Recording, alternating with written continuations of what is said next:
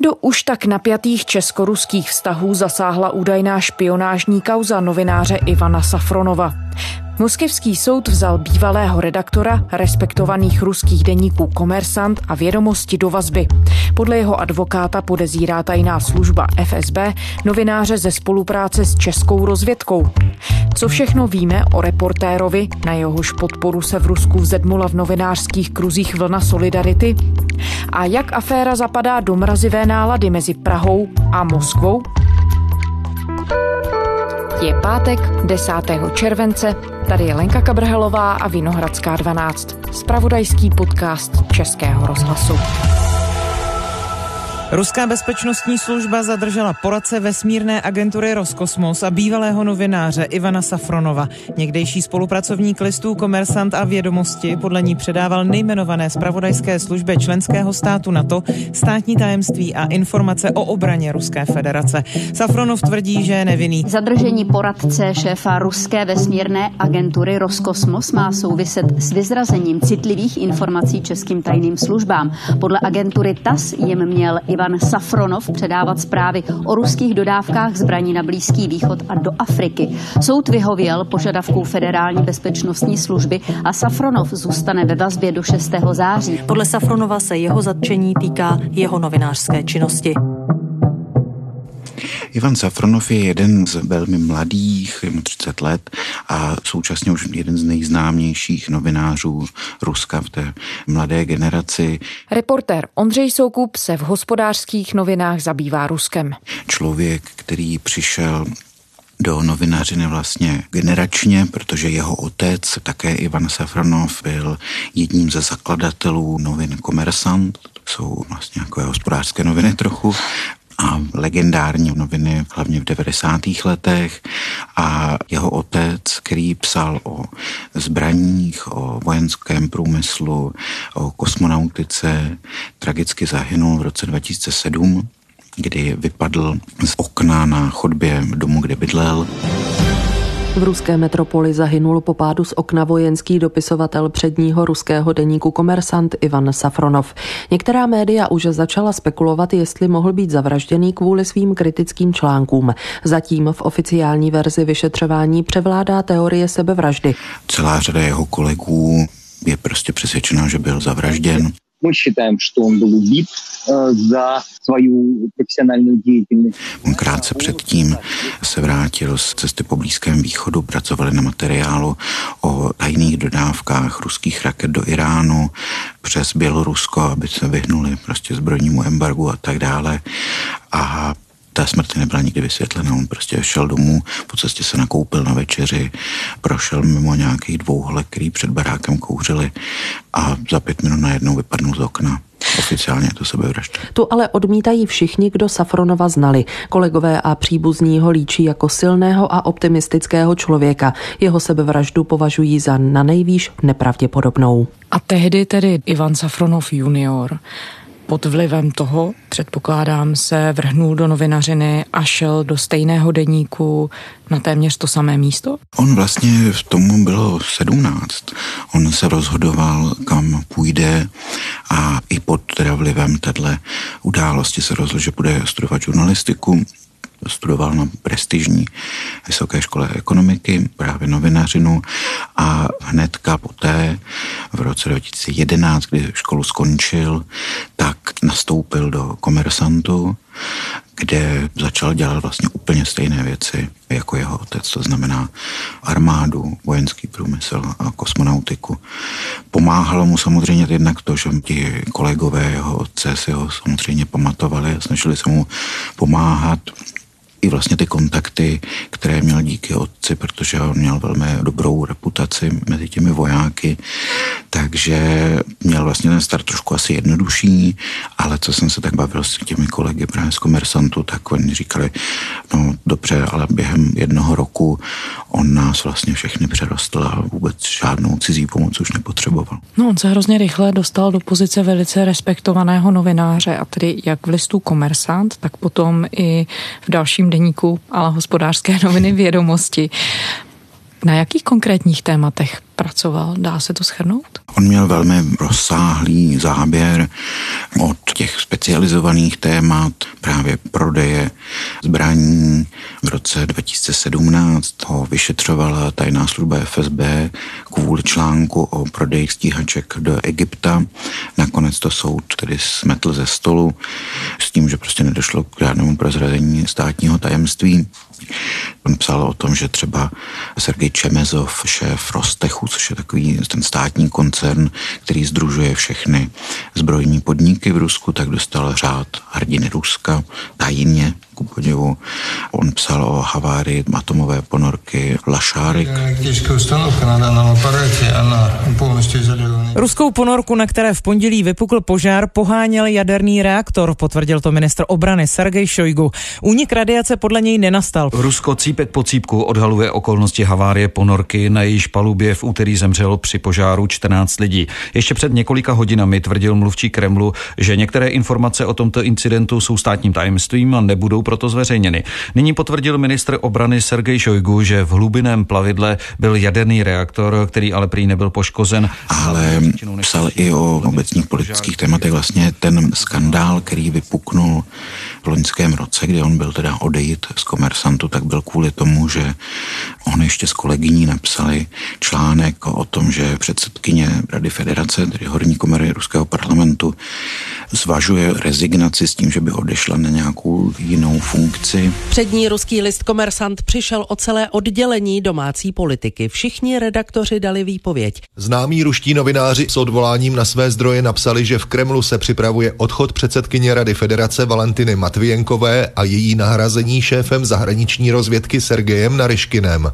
Podle novin... Valentina Matvijenková, o které se bavíme tedy, tak se hrozně naštvala, zavolala majiteli komersantu, miliardáři Ališerovi Usmanovovi, který svým typickým stylem prostě řekl, vyhoďte to Safronova, a když to redakce nechtěla udělat, tak to prostě nařídil a na protest vlastně odešla kompletní domácí politická redakce, nějakých asi 11 lidí. A Ivan kvůli tomu odešel tedy do podobných novin, do vědomostí. Nicméně z nich potom také odešel a poslední dva měsíce působil jako poradce ředitele vesmírné agentury Roskosmos Dmitrie Rokozina. Jak se do té pozice dostal a co tam měl na starosti? On ten jeho příběh trošku kopíruje současnou historii ruských médií, kdy se prostě výrazně zužuje prostor pro novináře takové té klasické školy, těch, kteří něco zjišťují a píší o tom, mají to nějak vyargumentované a tak dále vědomosti, které dlouho patřily Financial Times a dalším, tak ty vlastně nastavily takové ty standardy. Ruský prezident Vladimir Putin podepsal zákon, který výrazně omezuje podíl zahraničních společností v ruských médiích. Omezení se doteď týkala televizí a rozhlasových stanic. Nový zákon omezuje podíl zahraničního kapitálu v ruských médiích na 20%. Doteď mohli zahraniční investoři vlastnit až 50% podíly v ruských televizních a rozhlasových společnostech. Tisku se omezení netýkala říkala, majitelé médií mají čas do února 2017, aby se podmínkám nového zákona přizpůsobili, což v praxi znamená, že budou muset prodat své podíly nad 20% ruským tiskovým magnátům nebo státním společnostem, jako je například Gazprom, která média často vlastní. Jenže kvůli zákonu, který zakazuje, aby v Rusku média měly zahraničního majitele, tak byly vědomosti prodány. Ten majitel to loni na konci roku prodal takovému neprůhlednému člověku. Všichni jsou v zásadě přesvědčeni, že za tím stojí koncern Rosněv a jeho nesmírně vlivný šéf Igor Sečin. My jsme tam dosadili nového šéf redaktora, který právě první, co udělal, že začal odstraňovat články kritické vůči Rosněvti. Na Češ se velká část té redakce taky zbalila a odešla Ivan Safronov se zjevně rozhodl, že prostě už toho má tedy dost a že raději půjde na post nějakého PRisty do Roskosmosu. Tím spíše, že on samozřejmě byl velmi známý v těchto kruzích ono tomu to vlastně bylo nabídnuto v okamžiku, kdy oni zjistili, že odchází, tak mu říkali, že nechceš jít k nám. A navíc těm tématům měl blízko. Bez sporu. Советник главы Роскосмоса задержан по делу о госизмене. В эфире ДВ новости с Маргаритой Кальц. Здравствуйте. Сегодня в Москве задержан советник главы Роскосмоса, бывший журналист изданий «Ведомости» и коммерсант Иван Сафронов. No a pak přišel 7. červenec. Co přesně se stalo? Za jakých okolností Ivana Safronova ruské úřady zatkly? Zatkli ho poté, co vyšel z domu, chtěl sednout do auta a odjet do práce.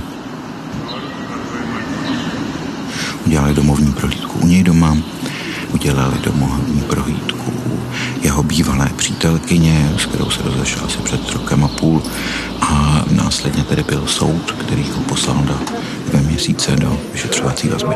Мера пресечения виде заключения по стражу удовлетворить. Избрать в отношении Сафронова Ивана Ивановича A víme, z čeho konkrétně tedy Safronova ruské úřady viní? Čeho se měl dopustit? Měl se dopustit vlastně zrady, což je tedy velmi gumový paragraf. V zásadě jakýkoliv kontakt s někým ze zahraničí může být potom ten člověk odsouzen až na 15 let vězení. Ale co nevíme, tak to je, co mu konkrétně kladou za vinu. Jedině tedy advokáti, co řekli, takže se tedy má jednat o něco, co se stalo v roce 2017. Речь в обвинении идет о передаче некоторой информации в 2017 году а, в чешскую спецслужбу. Připomínám, že to je ten rok, kdy FSB už Safronova vyšetřovala kvůli článku o prodeji stíhaček do Egypta. A že tou službou Severoatlantické aliance, jak to bylo původně, tak potom k večeru bylo řečeno, že to má být tedy česká rozvědka a že ta ho dokonce zaverbovala už v roce 2012, což znamená tedy v ten okamžik, kdy vlastně on skončil školu a zrovna nastoupil do těch novin. Vysvětlili úřady, jakou motivaci by měl Ivan Safronov mít donášet informace právě Česku, právě české tajné služby? A víme něco o tom, jestli vůbec s Českem měl někdy něco společného? Oni říkají v tom textu toho obvinění, že tedy byl špionem ze zjištných důvodů, to znamená za peníze, ale proč se tam objevuje Česko, to tam vůbec není nikde zmíněno mluvčí Vladimira Putina Dmitrij Peskov akorát říkal, že vztahy česko-ruské jsou už tak skalené a že tedy hold se tohleto jim rozhodně nepřidá. Ale co já vím, tak i třeba na Českém ministerstvu zahraničí se lidé různě obvolávali a zjišťovali, jestli teda někdo Ivana Safronova vůbec někdy potkal, jestli chodil třeba na nějaké recepce na velvyslanství nebo to, zatím, co vím, tak nikdo si na nic nevzpomněl. A když si pátral mezi mezi kolegy z komersantů, tak tam se objevila nějaká česká stopa v uvozovkách. Mezi nimi zmiňovali něco takového? Ne, nikdo si nepamatuje a dokonce ani si nikdo nepamatuje, jestli vůbec třeba byl být na dovolené v Praze, což vzhledem k množství ruských turistů u nás je až tedy s podivem, ale také nikdo netuší, proč se tam vlastně to Česko objevilo. Já vím, že těch informací je pomálu, protože ruská strana nezveřejnila prakticky nic, ale dokážeme alespoň okrajově schrnout, jaký typ informací podle FSB Safronov měl české tajné službě předávat a jak k ním vlastně mohl získat přístup v tom roce 2017, když působil jako novinář a k přísně tajným informacím teoreticky se dostat vůbec neměl. No to je právě ten důvod, proč to jeho zatčení vyvolalo takovou vlnu solidarity mezi novináři.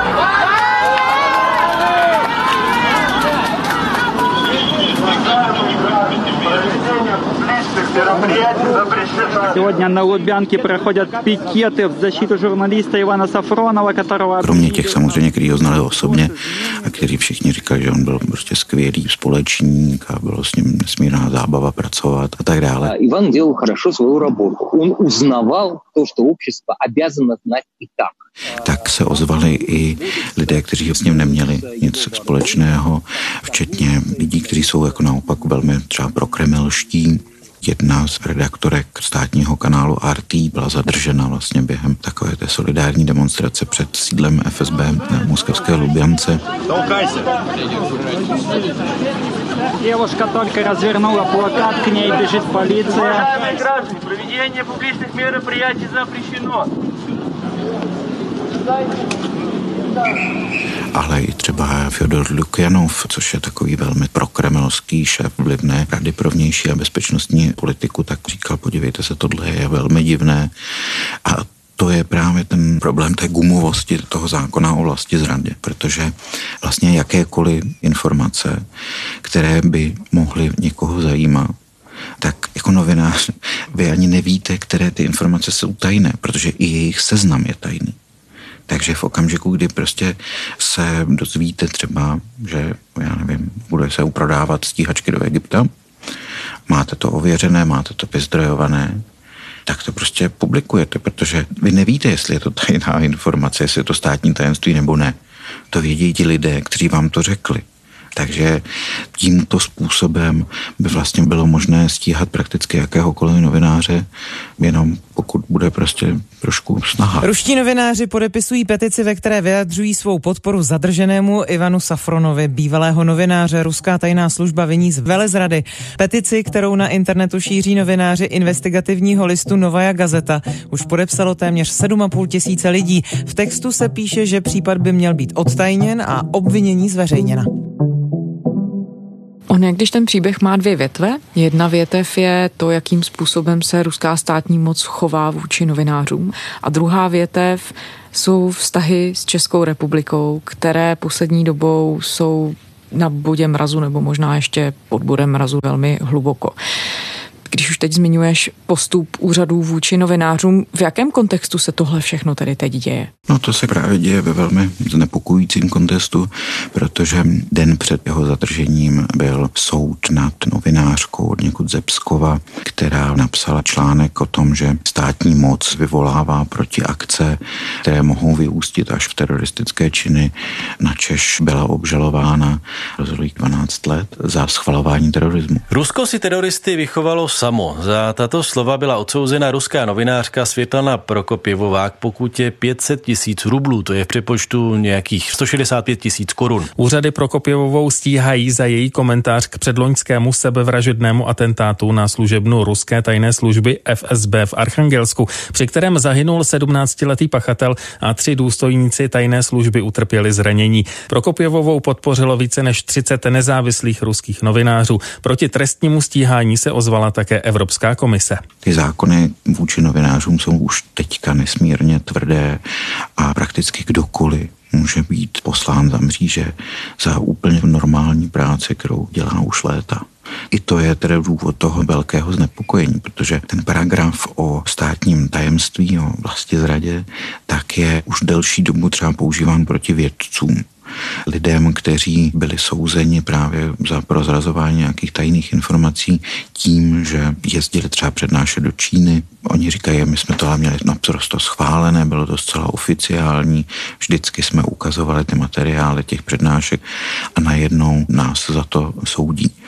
A je poměrně značná pravděpodobnost, že při nejmenším části těch případů ti lidé skutečně nic neprovedli, akorát, že prostě někde v regionu se ten místní kontrarozvědčík potřeboval ohlásit, že teda on objevil toho čínského špiona, takže prostě lidi, kterým je 75, byli třeba odsuzováni na 10 let vězení. A ta druhá větev, a to jsou česko-ruské vztahy. Podívejme se, v jakém kontextu tady se to děje. Vyjádřil se někdo z českých úřadů k tomu, jestli Ivan Safronov mohl být špionem, nemohl být špionem? Tak reakce českých úřadů byla poměrně jasná, totiž žádná. Pokud jsem zachytil, tak pouze mluvčí úsy české rozvědky tak prohlásil, že nic nebude komentovat. Stejně tak ministr vnitra Jan Hamáček také prostě řekl bez komentáře. To je vlastně celá ta česká oficiální reakce. Rusko vyhostilo dva české diplomaty. Zemi mají opustit i s rodinami. Vyhoštění je odvetou za nedávné vypovězení dvojice ruských diplomatů z Prahy. Moskva uvedla, že dál stojí o dobré vztahy s Českem a to též řekl český ministr zahraničí Tomáš Petříček z ČSSD. Reciproční vyhoštění diplomatů z Ruska ale očekával. Věřím, že tímto recipročním krokem z ruské strany tato záležitost je vyřešena a my se nyní chceme soustředit na zahájení konzultací podle naší smlouvy o přátelství z roku 1993. Česko a Rusko v poslední době absolvovali několik přestřelek, hlavně diplomatických. Obě strany si vyhostili po dvou diplomatech relativně nedávno. Může to v tom hrát nějakou roli? Samozřejmě je to spekulace nemáme jak vědět, co se skutečně odehrálo, ale přirozeně v tom kontextu je toho věc, která člověk napadne jeden z právě z těch ruských kolegů, který je přesvědčen tedy o nevině Ivana Safronova, tak říkal, no já si to představuju tak, že ten kontrarozvědčí, který to vedl, tak musel říct teda pro jakou sakra rozvědku pracoval, říkal si, ha, tak to třeba Česko, to jsou stejně ty mizerové, který nám teďka odstraňují ty sochy a podobně. Ale samozřejmě je to rizí spekulace. Proč se vztahy České republiky a Ruska propadly tak hluboko? Dá se tam vysledovat nějaká jasná příčina? Já si myslím, že to je prostě zatrezelost z obou stran, kdy nějaké procesy, které samozřejmě byly hlavně třeba po anexi Krymu 2014, tak ty vztahy prostě na politické úrovni prakticky ustaly a už začalo se jenom s takovým okopáváním kotníků a jestliže třeba česká strana absolutně nebyla ochotná a schopna vnímat třeba citlivost toho památníku maršála Koněva, nebo ne ani toho konkrétního konkrétního, ale obecně toho tématu druhé světové války pro ruskou společnost, protože to je skutečně jeden z těch mítotvorných prvků, který ten stát dnešní definují, tak stejně tak ruská strana se chovala prostě jako bychom byli její provincie a všechny ty protesty ruské ambasády podle mého soukromého názoru vlastně vedly k tomu, že ta tucha už tam není. Kdyby to nebylo, tak se nic takového nestalo, stejně jako tabulka o vlasovcích v Reporí. Česká strana to vnímá jako, že nám nikdo nemá co mluvit do toho, co my tady si děláme, Hergot. A všechny ty ruské protesty tohle to jenom podporují. Tak stejně tak ruská strana odmítá ustoupit a označuje české politiky prostě za nacisty a podobně. Což já třeba osobně jsem z toho dost smutný, ale myslím si, že to je věc, která se v nejbližších, já nevím, dva až pět let nezmění, protože ani jedna strana není ochotna k sebe menším ústupkům. Dmitrij Peskov, mluvčí ruského prezidenta, řekl, že vztahy jsou skalené a že v tuhle chvíli tedy se žádné konzultace neplánují. Český premiér Andrej Babiš ten mluvil o tom, že Česko naopak je připravené ke konzultacím a k diskuzi a že má zájem o normální vztahy. Rýsuje se někde nějaké možné protnutí toho, nebo jak říkáš, jsou ty vztahy tedy zabetonované na několik let dopředu? Já si myslím, že pokud tedy nedojde k nějakým zásadním průlomům v nějaké oblasti, tak asi ne. Jo. Co by se muselo stát, aby mohlo dojít k nějakému průlomu? Já si myslím, že třeba kdyby česká vláda dala dostavbu Dukovan Rosatomu, tak to si myslím, že to by byl pro ruskou stranu výrazný důvod, proč tedy nějakým způsobem změnit tu retoriku. Vláda aspoň tedy prozatím nevyslyší výzvu opozice a nevyřadí z tendru o dostavbu jaderné elektrárny Dukovany rizikové dodavatele. Těmi jsou podle opozice ruský Rosatom a čínský China General Nuclear Power. Očekávaná cena nového jaderného zdroje je 6 miliard euro, asi 160 miliard korun. Na výstavbě by se stát měl podílet ze 70%, 30% zaplatí ČES. Dodavatelským modelem nového bloku v Dukovanech bude takzvaná stavba na klíč. Tender na výběr dodavatele by měl být vypsán do konce tohoto roku. Vítěz by měl být vybrán do konce roku 2022. Pravda je, že pro Rusko my jsme malinká zemička, která vlastně z hlediska nějakého obchodu je nepodstatná. Ropa, plyn k nám stejně proudí většinou přes Německo nebo přes evropské energetické firmy. Stejně tak pro nás obchod s Ruskem není nic, co by nás budilo ze spaní, tedy s výjimkou ředitelů pár firm, který tam mají velké investice a projekty. Takže tam prostě není ani ten důvod, který by tu rétoriku nějakým způsobem zmírňoval. No ona se perspektivou tady odsud z Prahy často zdá, že Česko je de facto ostrakizované Ruskem, nebo že v tuhle chvíli je ta pozice velice vyhrocená, ale když se na to podíváme perspektivou Moskvy, tak jaký pohled panuje o tamtud, protože přece podobně velkých zemí s podobnou polohou je mnoho. Máme tu Rakousko, máme tu Slovensko, konec konců Polsko, které je ještě větší. Tak jsou tam ty vztahy podobné? Nebo ty projevy těch vztahů? Tak třeba s tím Polskem, tak si myslím, že to je ještě snad horší, pokud to vůbec jde, stejně tak jako s pobaltskými státy. A my se teďka zařazujeme v očích Moskvy do té skupiny států. A co to znamená z dlouhodobého hlediska? Dá se to nějak popsat? Moskva samozřejmě se snaží těmto zemím, jemně řečeno, nevycházet stříc ve všech možných oblastech. Jiná věc je, že díky především tedy Evropské unii nemusíme čelit tomu nátlaku sami a Moskva nám vlastně zase až tolik těch věcí udělat nemůže. No. Takže je to smutné, ale prostě myslím si, že ty vztahy jsou teďka na maximálně úrovni prostě takových těch pracovních kontaktů, tam, kde obě strany na to mají nějaký výrazný zájem a tam se to asi měnit nebude, protože ono do značné míry totiž na obou stranách ta retorika je určena pro domácí spotřebu, nikoli pro zahraniční. Co se teď bude dál dít v kauze Ivana Safronova? Víme, jak to bude dál probíhat? V pondělí by měla FSB na dalším soudním zasedání už představit nějaké další důkazy. Oni vlastně, ti advokáti říkali, že se teda stačili podívat do nějakých těch dokumentů, takže vlastně je tam sedm svazků které FSB vedla na Ivana Safronova. Lidé z komersantu říkali, že mají potvrzené, že jeho telefon ještě pracovní komersantovský byl odposloucháván a že vlastně našli snad nějaké odposlouchávací zařízení v redakci. Takže tam asi toho bude skutečně víc od toho roku 2017. Otázka ovšem je, jestli my, co by veřejnost, se o tom něco dozvíme, protože samozřejmě ten proces je tajný a soudce může nařídit advokátům naprostou mlčenlivost. Já vím, že už si to zmiňoval, ale můžeme připomenout tady co všechno Ivanu Safronovi hrozí? Je to, myslím, 15 let vězení a bude prostě záležet na tom, na kolik soudce mu soudí. Tedy pokud samozřejmě při stavu ruského soudnictví to bude ten soudce, který o tom bude v skutečnosti rozhodovat. Jsou případy, kdy byli lidé odsouzeni i podmíněně, ale tam to bylo natolik zjevné, že jsou zcela nevinní, že prostě ten soudce akorát toho nedokázal čili tomu taku, aby teda ten rozsudek nějaký obvinující byl, tak jim dal podmínku s ohledem na vysoký věk, ale to se nemyslím tedy úplně, že by byl případ Ivana Safronova. Ondřej Soukup, reportér hospodářských novin. Děkujeme. Taky děkuju. Naschledanou. A to je zpáteční Vinohradské 12 vše.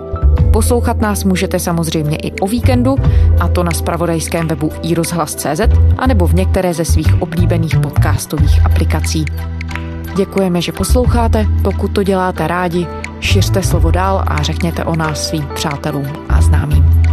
Těšíme se v pondělí.